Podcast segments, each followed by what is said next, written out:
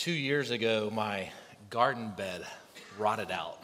I think it was struck by lightning and it was just old and then it died. And so I dug it out of the ground two years ago and I was just too lazy to put another one in that year. So I've been without a garden now for, for over a year. But this year, um, kind of beginning of winter, I could start to feel like the gardening itch come back. For Christmas, I bought myself, I don't know if this is how you get your Christmas gifts. For Christmas, I bought myself a couple of gardening books and just to just kind of like getting the get get the excitement built up again. And I had to decide what do I want to make my garden beds out of. I put my garden beds on a, on a hill in my backyard so I don't waste like my flat space. Beforehand, I, I used wood, but wood rots. And I thought, man, I just don't want to keep replacing all the wood. So I had this brilliant idea my brilliant idea is that I would get these massive limestone blocks. You know the blocks I'm talking about? They're like two foot by two foot by five foot. They're massive.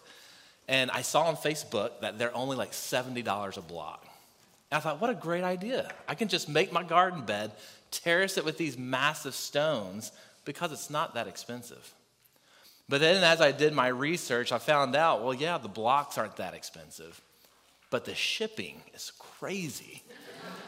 And not only that, but not only is the shipping crazy, imagine each block is like 1,700 pounds, but not only is the, is the shipping crazy, but the biggest expense is placing the blocks. Because you have to have special equipment. If you're doing it on a hill, you have to make sure the grading is right. And, and there's just all this other math that goes into it. Grogan boys, you do have to do math as adults. I told them beforehand they were doing math, and I'm like, I don't do math as an adult. Brittany's like, stop it, don't tell them that. But there was a lot of math that went into it. Uh, let's say, though, I didn't do my research. And let's say I had this great idea about making these garden beds out of stone. And I go ahead and buy the stone. I say, guys, just drop it off in the front yard. I'll move them later. And then after the garden blocks, these 1,700 pound blocks are sitting in my front yard, I say, well, what's next? I can't move them myself. And the cost to place them is just too expensive. So what am I going to do? I just have to like leave them there in my front yard as a monument to my failure, right? And so and so anytime someone would drive up to my house, they'd see these five giant limestone blocks and say, "Why do you have blocks in your yard?" And every time I would have to, in shame, say, Well, I was going to build a garden bed, but I didn't count the cost. And people would be like, Are you serious? It just makes sense that you would count the cost before you start that project. Not just the initial cost, but the finishing cost. In our passage today, Jesus talks about discipleship.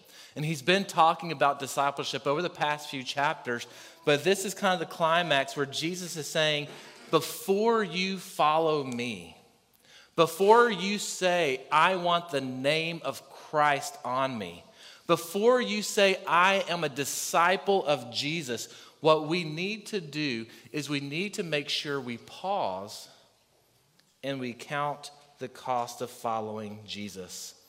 In my class, I teach uh, to 10th graders, I guess they're freshmen. I taught 10th graders last semester. I have freshmen this year. Uh, it's a worldview class, and before class begins, we usually read a little scripture, we do a little devotional. And we are reading in Matthew chapter 10 about how Jesus is sending his disciples out as sheep amongst wolves and the persecution that we'll face. And so I asked my ninth grade students, I said, Are we are we as Christians going to face this type of persecution that Jesus mentions in Matthew chapter 10? And there was a consensus in the class that, yeah, there might be some persecutions against the Church of Christ, against Christians, but, but really not that much. Like in America, you might get a nasty look or, or even a, um, a mean word and that's about it. Other parts of the world, it's, it's more difficult.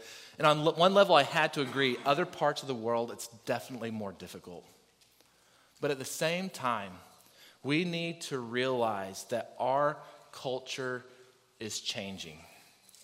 We have to realize that what once used to be accepted as good, a Christian ethic, is now being viewed as bad. And what used to be condemned as wicked and evil is now being celebrated as something that's good. And if you, as a disciple of Jesus Christ, want to live your life in such a way where you say the Word of God is good, and what it says is good, and what it says is bad is bad, to live life in that way means that you will be condemned. We might not fully feel the weight of this yet, but as the years go by, we will see this change and this attitude more and more. If you're a parent in this room, realize you are going to be raising your kids in a culture and a society that does not value the things that Christ values. And as someone who teaches 10th or 9th grade worldview in a Christian school, I can tell you that oftentimes by the time your kids are 14, the way that they understand the world and what they value as good and bad is oftentimes already set. That's why we as a church need to count the cost of what it means to follow Jesus. We need to understand it and we need to communicate it to further generations. You say, Well, Stephen, I don't have kids. You might even say, I'm not even married. But if you're a part of this community, you have kids. Some of them are, are laying on the chairs right now, some of them are doodling, some of them are in the, in the nursery right now. But, but they are part of your spiritual family that you have responsibility for. That's what it means to be a part of a family, what it means to be a part of a community. And we have to realize that there is this coming storm. And we've always needed to count the cost, but the need to count the cost is even greater. Paul wrote to his, his protege Timothy, he said, All those who want to live a godly life in Christ will be persecuted. John, the disciple of Jesus, the beloved disciple, said, If the uh, Jesus was saying this, and John recorded it. If the world hates you, understand that it hated me first. Remember the word I spoke to you. A servant is not greater than his master. If they persecuted me, they will also persecute you. There is a cost to following Christ. And in this passage, Jesus lays out what some of that cost is. There is a personal cost, there is a material cost, and there is a warning for us not to give up once we start down this journey, this path. So let's look at these. First of all, let's look at the cost of the discipleship, the cost of this personal cost. We see this in verses 25 through 30 of chapter 14. Now, great crowds were traveling with him. So he turned and he said to them, If anyone comes to me and does not hate his own father and mother, wife and children, brothers and sisters, yes, even his own life, he cannot be my disciple. Jesus is saying something very hard for anybody in any century, but especially in his century. Family was the building block of society. There was nothing more important than family. In fact, if you were a first century Jew living at the time of Jesus and you were a son and you got married, you didn't move away, you moved in family was multi generational. And you did not want to shame your family, you did not want to hurt your family. And Jesus said, the most important thing to you is the relationships you have with your family. But unless you're willing to hate your father and mother, your wife and your children, your brother and sister, don't come after me. That's a heavy statement. Is Jesus really saying that we need to, to hate our family. Not really. What Jesus is saying is there ought to be this, this comparison, this priority. And Jesus said that the love for Christ has to be such a greater love that it dwarfs all other loves. That Jesus is the primary relationship that we have in our lives. And I would even say this I would go and I would say, if you do not have this priority in your life, that Christ is the greatest priority in your life, then you're not loving your family the way you ought to love them. If Christ is not the primary love in your life, and you're a son or daughter, then you're truly not going to honor your father and mother the way you should. If Christ is not the primary love in your life and you are, are a husband, and Christ isn't your primary love, then you are not going to love your wife the way that Christ loved the church, giving his life for her. And you are going to live your life and your covenant relationship with your spouse in a selfish way. That your life is about you and not about lifting up your spouse. If Christ is not primary in your life and you are a wife, then you will not truly support and respect your husband well. If you are a parent and you do not love Christ more than anything, then you will not be the parent that you need to be. You will not, you will not teach and train your children to love and respect our God in heaven the way you ought to. Loving Christ first and loving Christ primary allows us to love all those other people the way they ought to be loved. And that is what Christ calls us to do. For those of you who are struggling with family, because that happens, it happens in, in, in, our immediate family, but it happens with extended family. Tensions are high, feelings are raw. The best thing you can do in that situation is to pour your life into Christ. You want healing, pour your life into Christ. You want to seek restoration and reconciliation, then pour your life into Christ. You want to heal a broken marriage, then pour your life into Christ. You want to see your children follow after Jesus, then pour your life into Christ.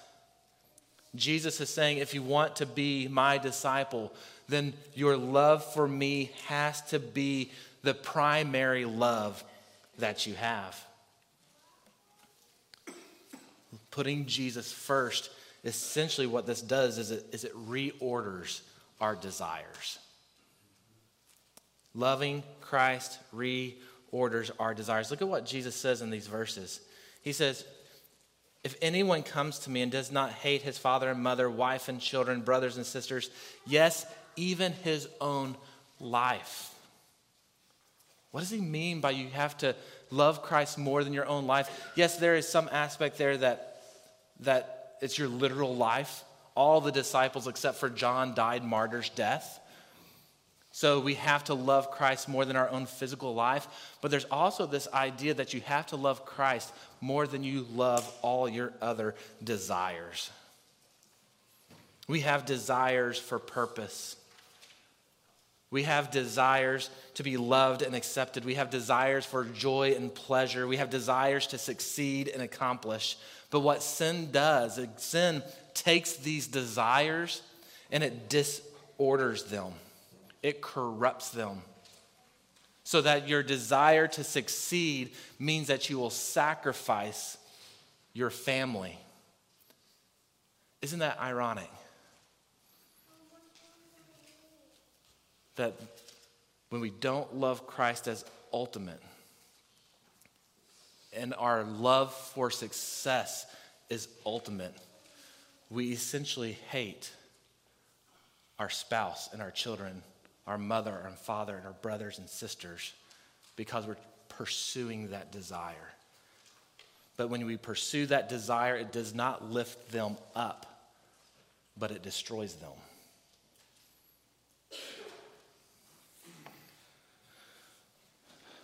We have to follow Christ. And when we follow Christ and we love Christ, this, this reorders our desires. What Jesus is saying is that he will not share allegiance with any other thing that's greater than him. That he is primary. It's not, I belong to Jesus and, but it's I belong to Jesus, period. We live our lives so often in, in a divided, torn sort of way, don't we?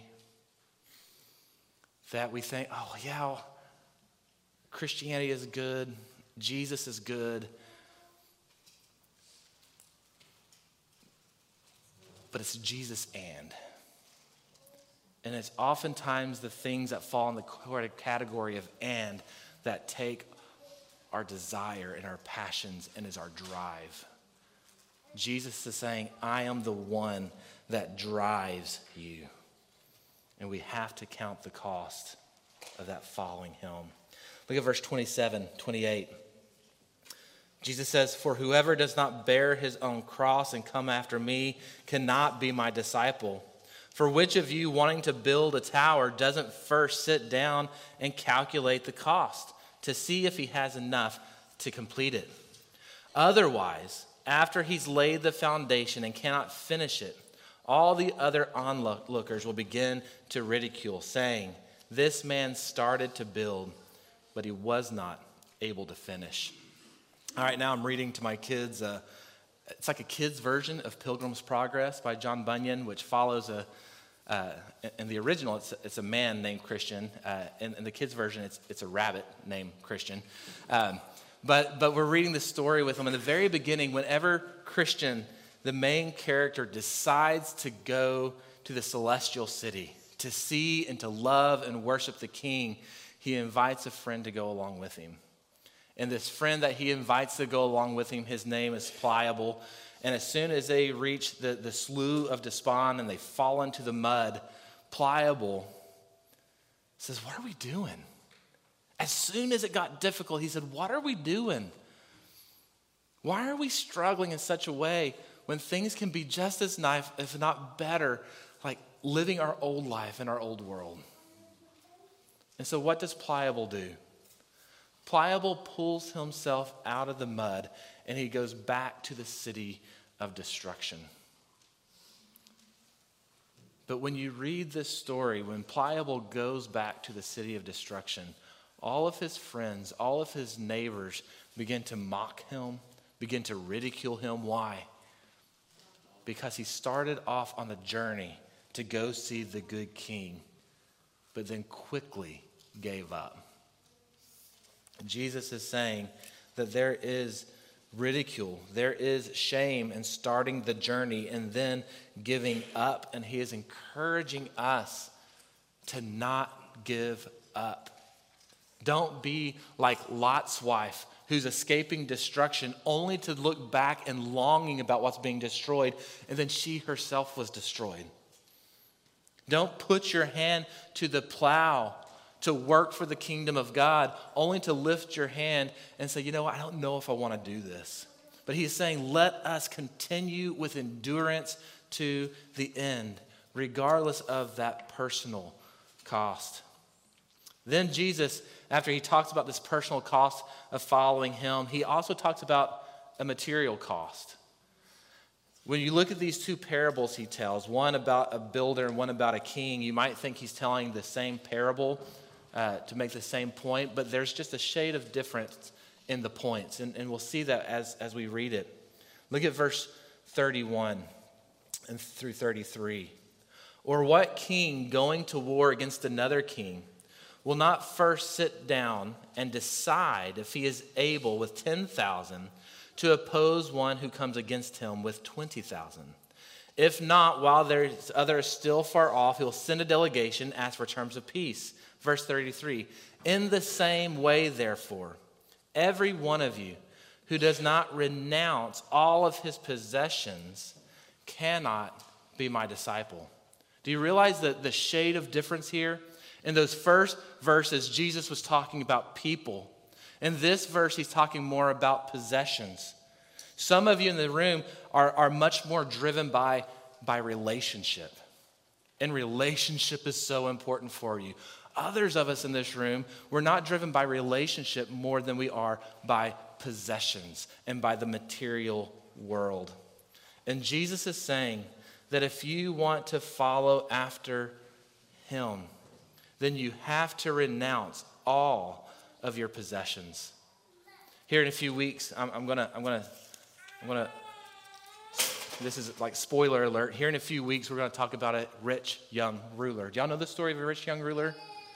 Rich young ruler comes to Jesus and says, Jesus, I want to follow after you. What, what do I need to get eternal life? And Jesus says, Well, keep the commandments. You know, do not murder, do not commit adultery, honor your father and mother. And the rich young ruler then says, I've done all these things. I've done all these things. I have, I have kept the commandments. And Jesus says, Well, there's one more thing that you need to do. I want you to go and sell all your possessions, give them to the poor, and follow after me.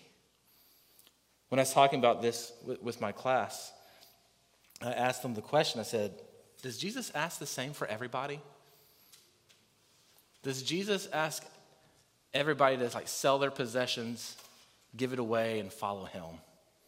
And the consensus of the class was once again, well, no. He doesn't ask that for everybody, but at the same time, he kind of does, doesn't he? Isn't that what Jesus is saying here? He's saying, he's saying, yes, you, you need to renounce all of your possessions. Jesus is asking us to give everything to Him. Everything that we have, every wealth, every possession, every bit of time that we have belongs to Jesus. And He is calling us to renounce them and following after Him. Listen to Jesus' words in Matthew chapter 6, verses 19 through 21. Do not store up for yourselves treasures on earth where moth and rust destroy, where thieves break in and steal, but store up for yourselves treasure in heaven, where neither moth nor rust destroys, where thieves don't break in and steal. For where your treasure is, there your heart will be also. Here's the question Where is your treasure? Is your treasure in the things of this earth? Is in the wealth that you have? Is your treasure in the time that you want to divvy out for the things that you want to do? Or is your treasure in the kingdom of God? Let's look at these two uh, different aspects. We'll look, we'll look at money, we'll look at time. Jesus said, Where your treasure is, there your heart will be also. What consumes your resources? What consumes your money? If you assess how you use your money, would you say that Christ is your treasure or your earthly desires your treasure? One of the things that we say in our church is that giving is a part of worship. We don't pass an offering box like churches used to do. We have a box in the back. We have online giving, but we say that giving is a part of worship. Why do we say that? Is it because there are bills to be paid, payroll and utilities, and now we got a mortgage? Is, is, is that why? No, it's not. Yeah, you have to have a budget to run an organization, but there is a deeper reason why we give as a part of worship. In part, we give because it's commanded that Scripture calls us to renounce our treasures and to give it to the kingdom of God.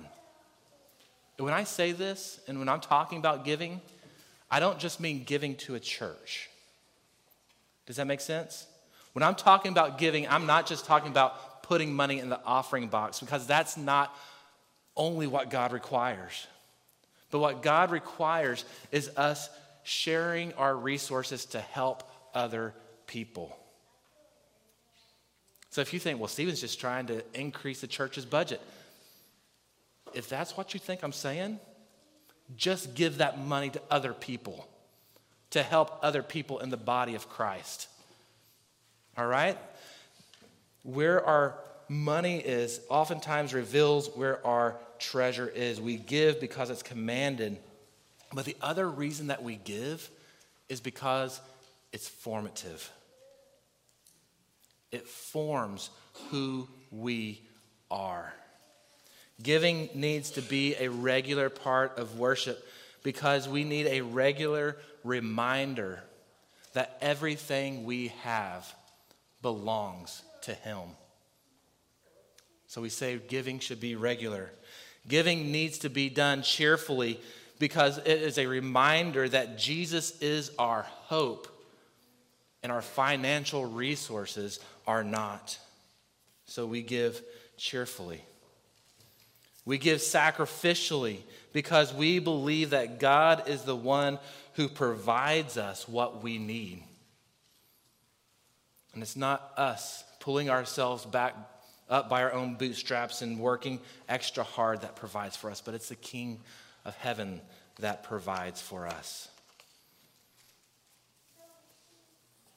When we think about our resources and how we spend it, are we spending it on kingdom work or are we spending it on our own desires? Let's look at time. Time and the discussion of time and how we use our time might even be a more touchy subject.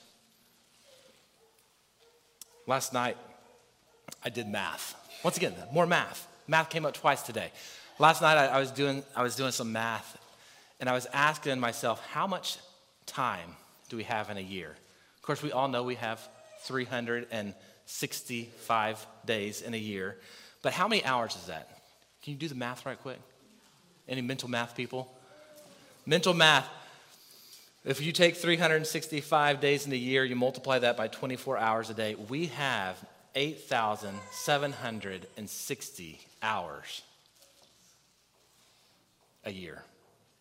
And we have to ask ourselves, how do we spend that time? I made, in fact, not only did I do math last night, I made a pie graph. Look at, look at this, guys. You can't read it, but you can see it, right? So if you look at this time graph, hours in a year, I'll read the numbers. Let's say we sleep eight hours. If you're like me, you probably need a little bit more than eight hours to be pleasant. Uh, but if we just sleep eight hours a night, that's 2,920 hours. That's 33% of our year is spent in bed sleeping. What about work? Let's just say, let's, let's be positive and just say we work 50 hours a week. And many of you would say, oh, that would be nice. That would be nice. And if you're in the military, I know the Army doesn't count it, but I think PT counts as part of work as well. But that's just my opinion. All right, so, so let's say you work 50 hours a week. That's 2,600 hours. How much is that percentage wise? That's about 30%. What about eating? I like to eat. Food is good. If we eat three meals a day, cooking, eating, 365 hours a year. It's about an hour a day between our meals. This one will be shocking. How much time do we spend on social media? And this is not just screen time total, this is just social media TikTok, Facebook, Twitter, whatever else is out there. 863 hours a year. 10% of our year is spent. We, we basically tithe to Zuckerberg with our time. 10%. All right. Television.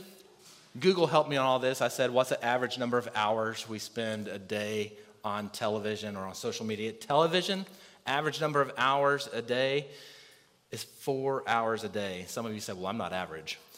But that's still 1,462 hours a day. Think about that. I, I didn't add up all those things. But when you think about all that time, what are you being formed by?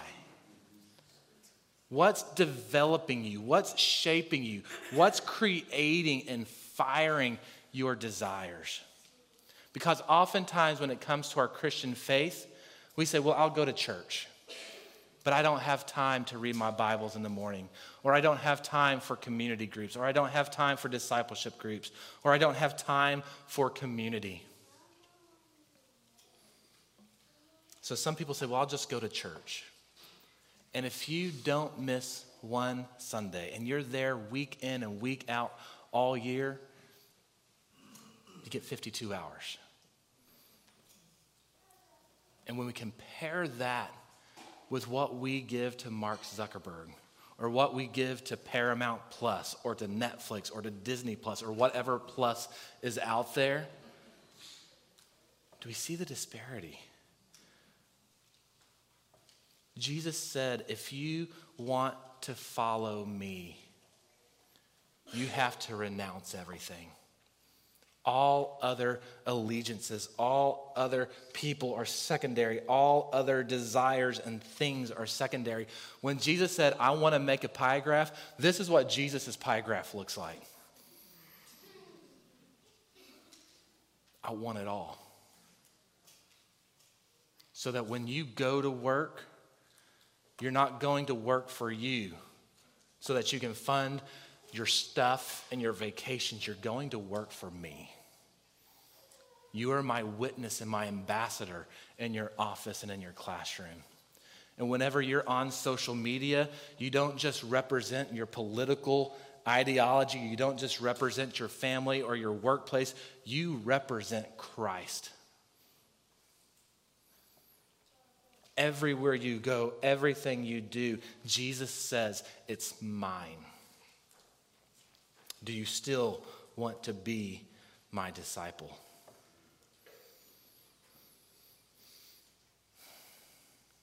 Our lives are to be lived out as a living sacrifice. Whenever, whenever, uh, whenever Peter heard Jesus with a rich young ruler, and Jesus said, It's hard for someone with great wealth to enter into the kingdom of heaven because they got so many other desires and so many other hopes. Peter and the disciples asked, Well, who then can be saved? And Jesus' response says this With man, it's impossible. But with God, all things are possible. When we look at this, it's weighty on us, isn't it? Like, I got to do what? My life, my life has to look like what? But what Jesus is saying is, you don't do this on your own strength, but I am the one who strengthens you. But what we do on our end is we allow ourselves to submissively lay our lives before Him and we say, We need you to form us. So we make church a priority. We make community a priority. We make being in God's Word throughout the week a priority. We make all the other wicked things that come into our life, we make it a priority, but we make it a priority to strip it out because it's not good, true, and beautiful. And it's through that that we are formed in the image of Christ. And it's through that that we endure to the end. Jesus' last statement here is essentially a warning saying, Don't give up. Says, Now salt is good, but if salt should lose its taste, how will it be made salty again? Uh, salt in the first century wasn't like pure salt. It, they got it from the Dead Sea, and so it had all these other impurities. And sometimes the salt would like wash out, and you'd just be left with the impurities, and so it would have no taste. And Jesus said, if your salt loses its saltiness, what is it good for? It's not good for preserving. It's not good for flavor and taste. It's not good for, for, for balancing your soil. It's not good for the manure heap. You just throw it out, it's trash.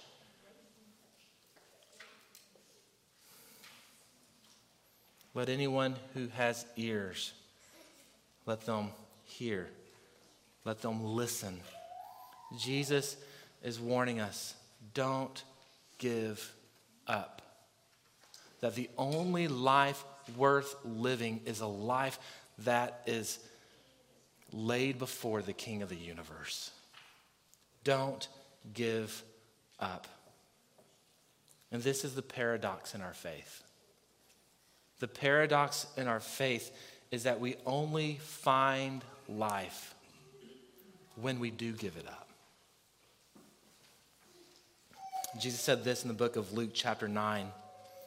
If anyone wants to follow after me, let him deny himself, take up his cross daily, and follow me. For whoever wants to save his life will lose it, to pursue those other desires, to make them ultimate, to pursue those relationships, to make them ultimate, to leave Christ on the sidelines and not take up his cross. He says that's the way you lose your life. But whoever loses his life because of me will save it. For what does it benefit someone if he gains the whole world, yet loses or forfeits himself? Christ Community Church, Jesus gave us a hard word today in Luke chapter 14. I pray that it's not a discouragement, but rather an encouragement to pour our life purposefully into Christ, that we don't live life, that we don't just live life like we're floating down the Guadalupe, right? You ever do that? Go tubing down a river? If you've not been in Texas long, it's a thing we do. Uh, eight hours, you jump on an inner tube, you float down a river. There's no purpose in that, right? You just sit there and you let the current take you where it wants to go. That's oftentimes how we live life. We allow the waves and the current of life just to move us along. And Jesus said, It's time to stop that. And it's time to allow me to direct your life. Is Christ directing your life? Is all of your allegiance to Him? Let's stand and pray.